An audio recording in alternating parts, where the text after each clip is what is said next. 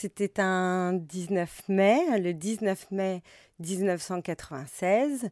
Mes parents euh, allaient revenir euh, d'un voyage. Ils étaient partis en Écosse parce que mon père euh, pêchait. Donc je me réveille et là donc il y avait mes mon frère et ma sœur que je retrouve le matin et la nounou. Voilà, donc on déjeune ensemble et ensuite je pars dans le salon m'amuser avec ma sœur qui se pose sur le canapé et moi sur une chaise à côté. Et là, ma petite sœur donc, me demande si je peux lui donner du coca, tu vois, un petit verre de coca parce qu'elle était malade, on sentait qu'elle allait pas bien. Et je lui refuse. Je lui dis, va le chercher toute seule. Et elle me dit, mais si, s'il te plaît. Et je commence à lui crier dessus. Ensuite, euh, bah, quelques minutes euh, se passent, je, ne l'entends plus. Je me lève de cette euh, fameuse chaise et là, je vois, je vois donc ma, soeur prise de convulsions et, les yeux exorbités. J'ai ressenti que voilà, il se passait quelque chose de terrible. Donc, évidemment, la peur m'a assailli et j'ai crié, j'ai crié à la nounou de venir.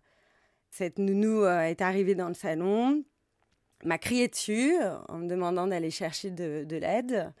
Euh, alors moi j'avais 11 ans, hein, j'allais avoir 12 ans, et je ne connaissais pas du tout le numéro des pompiers. Enfin, je pense que personne ne le connaît euh, à cet âge-là. Ce qui fait que j'ai quitté l'appartement, et c'est de ce moment-là où je n'ai plus revu ma sœur, puisqu'elle est morte ce jour-là.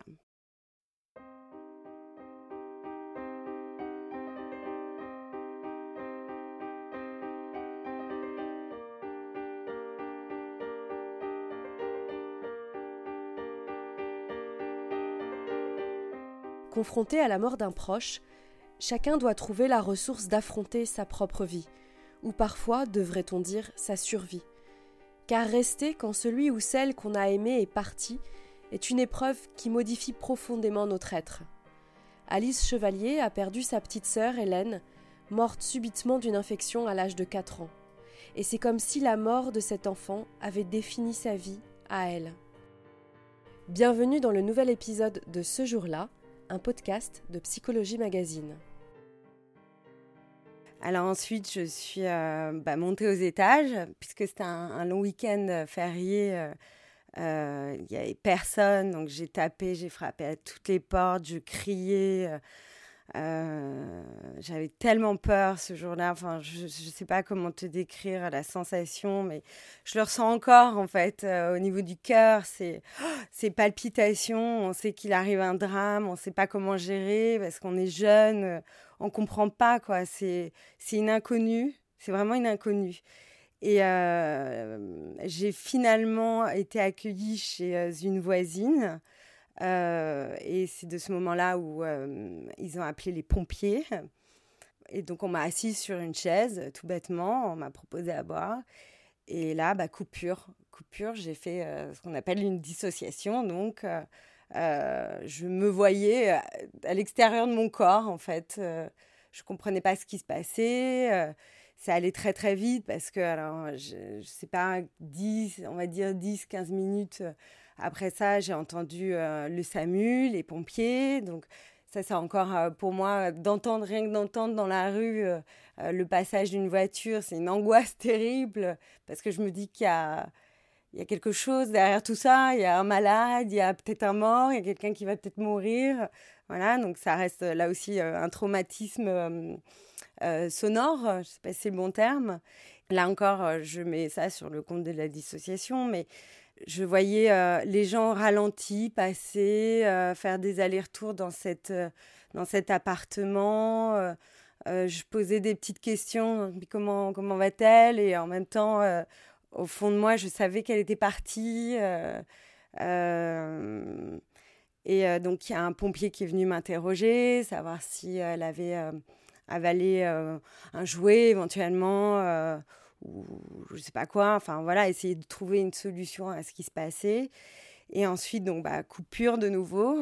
Le souvenir suivant, c'est euh, mon oncle qui a débarqué euh, et qui m'a posé une main sur mon épaule. Ça, c'est le premier contact physique, puisque, bah, je le rappelle, mes parents n'étaient pas là.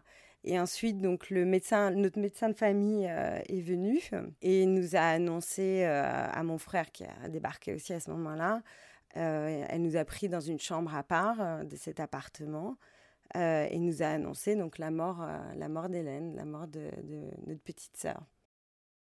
Donc, euh, donc ça a été terrible pour moi, euh, ça a été terrible pour mon frère. Euh, je pense que l'un et l'autre, on a eu des réactions différentes. Moi, j'avais qu'une seule envie, c'était qu'on me prenne dans, des bras, enfin qu'on me rassure. j'avais besoin de, ouais, d'un contact, d'un contact. J'avais besoin de ma famille, en fait, à ce moment-là, puisque bah, j'ai été un peu la victime collatérale dans cette histoire. J'ai été vraiment celle qui, finalement, a assisté au dernier la dernière petite source de vie de ma sœur, donc euh, ce qui pour moi a été terrible parce que mon dernier souvenir d'elle, c'est c'est le moment de sa mort. Et le dernier, euh, je me dis, ce qui est chouette pour eux, c'est que leur dernier souvenir, euh, ça sera elle un peu vivante, ou une voix, ou je sais pas, quelque chose de chouette. Donc, donc voilà, donc ça, c'est un, un, petit peu dur à, supporter, à le supporter, à supporter ce poids-là même vis-à-vis d'eux, parce qu'ils me disent souvent d'ailleurs euh, qu'ils auraient aimé être là. Et moi, je dis, mais non, mais non, en fait. Non, non, non, non. C'était tellement horrible, mais non, je, je le souhaite à personne, en fait, de, voir, euh, de voir un enfant partir. C'est, horrible. C'est ce qu'il y a de pire dans la vie. C'est, elle avait que 4 ans, donc elle était toute jeune. Euh, elle avait une force de vie, elle avait un caractère, mais alors, on, ne voyait qu'elle. Euh, à l'époque, donc il n'y avait pas de téléphone portable, donc on n'a pas pu prévenir euh, mes parents. Euh, ce qui fait que moi, j'ai été embarquée par ma tante et mon oncle voilà, qui m'ont récupérée chez eux. Et, et à ce moment-là, voilà, les minutes duraient des heures, des années. Enfin, c'est. Là encore, le temps s'arrête et à la fois il passe lentement. C'est très étrange comme sensation. Et euh, jusqu'au moment où euh, ma, tante a reçu euh, le coup de fil de, mon papa, qui lui a dit Je veux récupérer ma fille, je veux qu'elle revienne. Donc, je suis retournée à l'appartement. Moi, j'avais pas envie de voir mes parents pleurer. C'est ce que j'ai dit d'ailleurs à ma tante. J'ai dit Je ne veux pas voir mes parents pleurer, en fait. Et ce qui m'a amené à plus tard à, me dire que je, je serais la petite personne joyeuse de la famille qui apporterait un petit peu de bonheur face à cette souffrance. Ça a littéralement brisé ma vie parce que de ce moment-là, j'ai plus de souvenirs, euh, plus de sensations de mon enfance. Il paraît que j'étais une, petite fille très joyeuse. Euh, je, ne faisais pas de problème. Enfin, voilà, j'étais douce, euh, tendre, voilà. Et de ce moment-là, ça a brisé, ça a brisé cette petite fille. Ça brise tout ton être et ton fonctionnement. C'est comme si euh, la machine euh, s'était enrayée et même euh, c'est comme si on avait coupé tous les petits boutons, on m'avait mis sur off. Donc on a cette sensation de d'être une machine et donc on se donne des missions pour survivre certainement, voilà. Et donc moi, ma survie, elle s'est pas faite bah, à travers moi de me, enfin de d'évoluer, de m'intéresser, enfin voilà, ma survie, elle s'est faite dans rendre les gens heureux. C'était ma mission. On est quatre enfants, j'ai deux frères. Euh, donc ma petite sœur euh, euh, est morte et j'étais bah, la fille en fait qui restait. J'étais la seule fille. Maintenant, il fallait aussi que j'incarne la féminité dans cette famille et, et je voulais être parfaite en fait. Me dire que j'allais vivre pour elle aussi. mais c'est pas possible. On se rend compte plus tard que c'est absolument pas possible. Mais oui, pendant plusieurs années, bah, c'est comme si elle était sur mon épaule et que il fallait qu'elle-même aussi soit fière de moi. Pas de place à l'erreur, en fait. Il faut réussir. Parce qu'elle, elle n'avait pas eu cette chance de, vivre. Euh, donc, euh, j'allais le faire pour elle. On arrivé à l'adolescence. Donc, bah, moi, j'ai été complètement paumée. Parce que je ne vivais absolument pas les mêmes choses que bah, que les autres adolescents, donc euh, à savoir les petites histoires d'amour, euh, tu sais, toutes ces petites choses euh, voilà, du quotidien de l'adolescent, les petits tracas, oh mon dieu, j'ai un bouton, tout ça. Enfin, tout ça, ça me paraissait mais tellement surréaliste. Oui, tu as l'impression d'être complètement euh, à part d'une génération. J'ai l'impression d'être adulte. J'avais l'impression qu'il fallait vite travailler, qu'il fallait vite euh, euh, avoir une famille, qu'il fallait vite. J'étais totalement dans la projection en fait. Ce qui fait que quand tu es dans une projection, mais tellement euh, grande, parce que de 12 ans au monde adulte, c'est quand même assez long, bah tu profites pas, tu profites de rien, de, l'adolescence. L'amour, qu'est-ce que c'est L'amour, c'était s'attacher à quelqu'un, s'attacher à quelqu'un que l'on peut perdre, mais c'est horrible, c'est horrible. Quand tu as vécu un deuil, un traumatisme, alors ça aussi, c'est, on ne sait pas, mais à l'époque, donc c'était dans les années 90, mais j'aurais dû, j'aurais dû consulter immédiatement un psy pour me faire pleurer, puisque je n'ai pas pleuré en fait. Au moment de l'annonce de la mort de ma sœur, j'ai pleuré. Mais dans ma tête, il, se passait des petites choses bizarres. On me disait, mais pourquoi tu pleures? Je comprends pas. Relève-toi, allez, euh, on est une grande fille. Euh, voilà. Et oui, ça, ça a été un, un peu l'erreur de, bah, de ceux qui étaient là ce jour-là, quoi. Mais ils ne pouvaient pas savoir non plus qu'il fallait euh, qu'il fallait me prendre en charge, me prendre en charge. Et j'ai pas été pris en charge. Mes parents dévasté euh, et moi qui avais ce sourire de façade, ne sont pas posé plus de questions. Je pense que c'est difficile quand tu perds de toute façon un enfant, tu es, dans ton propre deuil, es, donc euh, euh, ils ont réalisé en effet qu'ils devaient s'occuper de trois autres enfants, mais à la fois, je pense qu'ils savaient plus. donc et donc mon adolescence, euh, et ben, elle s'est faite dans une espèce de solitude que j'ai longuement ressentie, même aujourd'hui encore. Euh, j'étais une solitaire. J'étais ma, ma, zone de survie, ça a été ma petite bulle, voilà. Alors cette petite bulle, elle serait plutôt transparente puisque je, je quand même je regardais ce qui se passait à l'extérieur. Je suis très observatrice. J'adore observer les gens et, comme j'avais enfin, le sentiment d'être morte, euh, à l'intérieur, euh, j'étais dans le mimétisme, si tu veux. Donc j'observais mon monde, je me comportais euh, pareil parce que ça me semblait logique. J'essayais de ne plus entendre. Je, il y a les singes, tu sais, qui se, qui se, ce singe qui se cache les yeux, les oreilles et la bouche c'était un petit peu ça, je me reconnais bien. Je regardais pas ce qui, ce qui me faisait peur. J'écoutais pas les pleurs. Je me protégeais euh, directement. Le lendemain de la. Je crois hein, c'était le lendemain de la, de la mort de ma soeur. mes grands-parents sont venus à, Paris et j'ai entendu. Mais c'était la première fois que j'entendais des larmes. Mais euh, c'est pas des larmes de d'une petite tristesse et tu sens, euh, tu sens qu'un monde s'écroule en fait. Et, euh, et ce jour-là, j'avais mon Discman. j'ai sorti le Discman, j'ai mis mes écouteurs. Et, là, la plus belle chose pour moi, c'était d'écouter de la musique. Ce qui fait qu'aujourd'hui, dans mon monde, où je ou par rapport à mon travail, puisque je dessine, je me mets directement mes écouteurs et j'écoute de la musique. Et là, tu dessines, ça te donne des sensations. Et donc euh, là, il y a tout mon monde qui s'ouvre à moi. Alors j'ai toujours été rêveuse. Hein. Je, je m'appelle Alice. Hein. Je suis vraiment la Alice au pays des merveilles. Hein. Ben, vraiment, euh, on lit le, bouquin, c'est la même chose. On me reconnaît bien dedans. Donc j'ai toujours eu cette petite part de... Mon échappatoire, c'était... Euh, tout se passait dans, mon, dans mon imaginaire et c'était tellement beau. Donc voilà, donc je me suis enfermée dans cet imaginaire. Depuis toute petite, je dessinais tout ça, donc mon univers était coloré. Je me suis enfermée dans un monde, un beau monde. C'est ça en fait, quand on vit un traumatisme, on, recherche le beau. Quand on voit la mort, on recherche la vie. Je ne sais pas si tout le monde réagit de la, même façon, mais on, cherche un sens. Et pour trouver ce sens, il faut aller, faut, aller, faut regarder ailleurs en fait parce que la mort, ça n'a pas de sens. C'est une inconnue qui est tellement grande. Euh, on ne sait pas s'il se passe quelque chose derrière, enfin après, on ne sait pas si. Euh, et, ce qui est terrible, c'est ce silence. On peut plus communiquer avec la personne. C'est tranché, c'est vif, c'est une douleur. Euh, ouais, je la, ressens encore. Hein. on a beau dire, oui, tu verras avec le temps, la douleur euh, s'estompe. en fait, non. Non, la douleur, si je veux me replonger dedans, je peux mais facilement te dire exactement comment mon corps a réagi ce jour-là. C'est ancré. C'est comme si dans le corps on avait des strates, mais c'est comme, comme un arbre.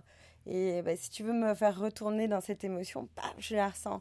Donc il faut trouver l'autre émotion qui va contrer et te ramener vers un souffle pour, euh, pour te dire tout va bien, tout va bien. T'as encore, euh, c'est pas toi qui es morte, tu es vivante. Alors maintenant, euh, accroche-toi à ça et perds pas de temps, sois un minimum heureuse et voilà. Et donc, depuis, moi, je me réjouis, mais d'un petit rien. Enfin, je vois, de temps en temps, c'est vraiment idiot, mais je vois un petit papillon, mais ça peut me faire pleurer. Parce que c'est la, c'est la vie autour de nous. Euh, euh, c'est, un souffle, c'est un souffle de vie. C'est, voilà. Donc, je me suis enfermée dans, dans mon monde un petit peu artistique. D'ailleurs, ma mère m'a dit euh, qu'après la mort de ma sœur, bah, évidemment, j'ai, perdu le sourire. Voilà, je ne souriais plus. Et un jour, je suis allée la voir et je lui ai dit Est-ce que tu peux m'acheter des pastels? Donc, euh, le lendemain, évidemment, euh, mère dévouée, elle m'achète des pastels. Et elle m'a dit que ce jour-là, j'avais, euh, pour la première fois, remis un sourire sur mon visage. Voilà. Mais, mais sourire, il n'est pas resté parce que hum, quand je sortais de ma bulle, il y avait la colère. La colère, et ça, la colère, c'est terrible. J'étais en colère d'être seule. J'aurais aimé, euh, mais je peux pas leur reprocher, mais j'aurais aimé que mes parents soient là. J'aurais aimé que j'aurais aimé être entourée. J'aurais euh, j'aurais aimé euh, qu'on me dise que c'était pas de ma faute. Moi, je croyais que c'était de ma faute.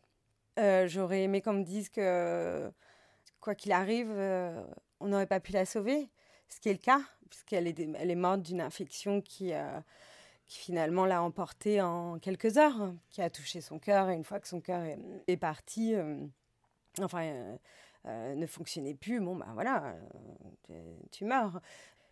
Même l'infection, tu sais pas d'où ça vient, c'est quoi C'est un microbe, c'est un virus, tu n'as pas de responsable. Donc, tu te bats contre quoi? Donc voilà, tu es en colère parce que tu as envie de te battre contre quelqu'un, contre quelque chose, contre une idée, contre quelque mais tu ne peux pas.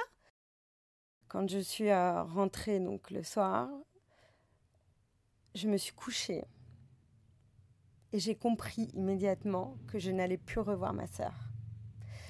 Le deuil, c'est, je pense, dans un premier temps, d'accepter ça, d'accepter l'absence. Ensuite, le deuil, c'est la, la, reconstruction, en fait, tout bêtement. Se dire que, voilà, il faut, euh, après un traumatisme comme ça, reprendre une vie, reprendre sa vie, reprendre la vie. Et, euh, c'est ce qui est le plus dur parce que c'est comme si euh, tu étais tombé de vélo, que ce vélo représentait une menace mais qu'il fallait quand même euh, bah, repédaler et pour faire euh, avancer, on avance, on avance, on avance. Et ça, j'ai mis du temps. J'ai mis du temps. Euh, je ne suis pas certaine qu'on fasse véritablement son deuil, à vrai dire. Enfin, du moins, quand tu as un enfant, c'est très complexe. C'est très complexe parce que le deuil, ce serait accepter la mort. Mais tu peux pas accepter la mort d'un enfant. Et puis, moi plus tard, j'ai pas encore d'enfant, mais je vais continuer, euh, continuer sur ce chemin. Si un jour j'ai des enfants, mais j'aurais tellement peur, j'aurais tellement peur. C'est des questions. Euh, bon, euh, aujourd'hui, j'ai travaillé ça en thérapie, évidemment, mais mais il y a toujours cette petite angoisse. Voilà. Donc le deuil, il se rappelle à toi, en fait. Le moment où j'ai réalisé que le poids de vivre pour ma sœur était trop lourd, c'était lors de ma première thérapie. Donc j'ai essayé de travailler ça euh, à ce moment-là. Euh, et elle m'a dit quelque chose de, encore là, de très bête, mais que j'avais besoin d'entendre. Elle m'a dit, mais ce jour-là, ce n'est pas vous qui êtes morte, c'est votre sœur.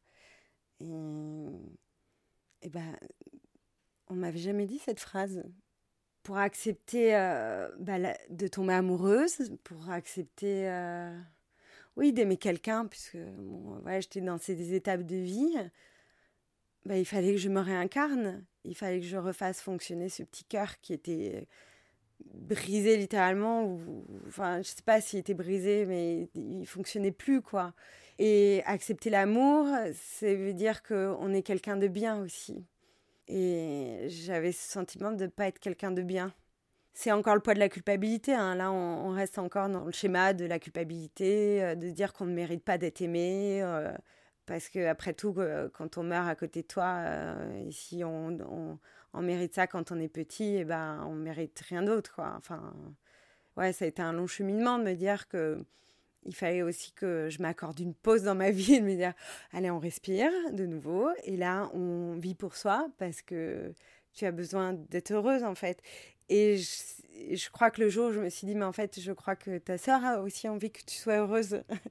Elle n'a pas envie que tu profites pas de ta vie et il faut agir. Il fallait agir. Sentir des émotions qui te rendent vivante il y a quelque chose d'extraordinaire qui est arrivé. C'est mon père filmait, nous filmait quand on était petits. Et il a donc filmé Hélène et Vincent, mon petit frère, euh, qui avait un an de différence. Donc c'était vraiment comme des petits jumeaux, c'était mignon. Et euh, je crois que c'était euh, sept ans après la mort de ma sœur, si je dis pas de bêtises. Mon père retrouve ses films et nous passe, euh, nous passe une vidéo avec euh, mon petit frère et ma petite sœur.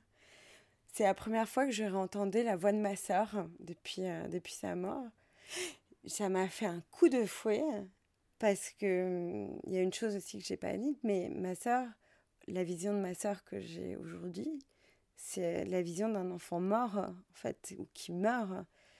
Et là, je voyais une petite fille en vie et c'était Là aussi, c'est un cadeau de la vie. ça fait mal parce qu'on on est de nouveau confronté en disant ah, il faut que je l'oublie, il faut que. Enfin, faut que j'oublie, non, mais il faut. Il faut pas que j'y pense euh, continuellement parce que sinon je vais jamais m'en sortir.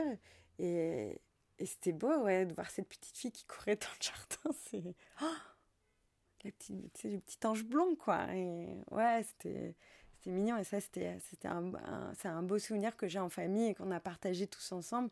On était là on pleurait mais on pleurait euh, euh, pleurait de joie en fait tous ensemble et c'était euh, ouais c'était chouette. Ma psy a, a, fait revivre cette petite fille. Moi petite fille celle qui était tombée dans le terrier que j'avais caché que j'avais camouflé un jour elle me elle me demande, comme elle savait que je savais dessiner, euh, que je dessinais, elle me dit euh, si vous me parliez euh, de la joie et la créativité pour vous, qu'est-ce que c'est? Et donc je me suis amusée à dessiner un corps de femme avec des fleurs qui sortaient de ses entrailles. C'est un, peu un dessin de Frida Kahlo, tu vois, quelque chose de waouh.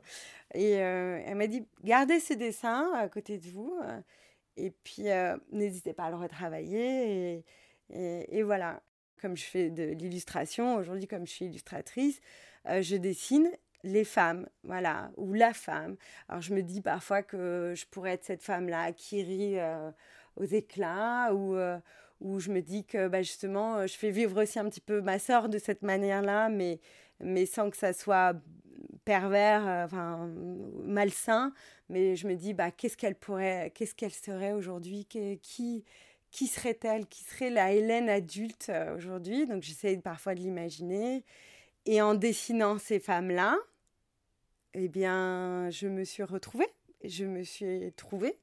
Je fais souvent des rêves, enfin je rêve, hein, je suis une rêveuse et j'ai fait des rêves récurrents, notamment euh, celui de voir ma soeur, forcément, dans un rêve.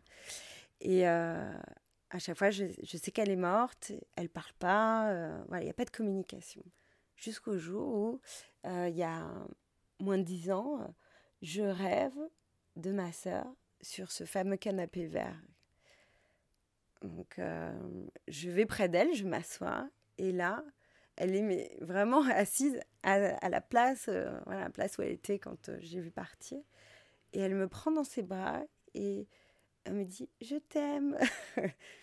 bah écoute, c'est pas un vrai souvenir, mais dès que je pense à ma sœur, je pense à ces petits rêves parce que ça, ça veut dire que voilà, inconsciemment, je me réconcilie avec cette histoire et que euh, on pouvait se, bon, même si c'était en rêve, on pouvait se dire euh, ce qu'on se pensait. Donc, ouais, on se prenait fort dans les bras et on se disait qu'on s'aimait. Et, et, en fait, c'était la fin. je pense que c'est la fin que j'aurais voulu, mais voilà, j'ai convoqué la fin dans un rêve.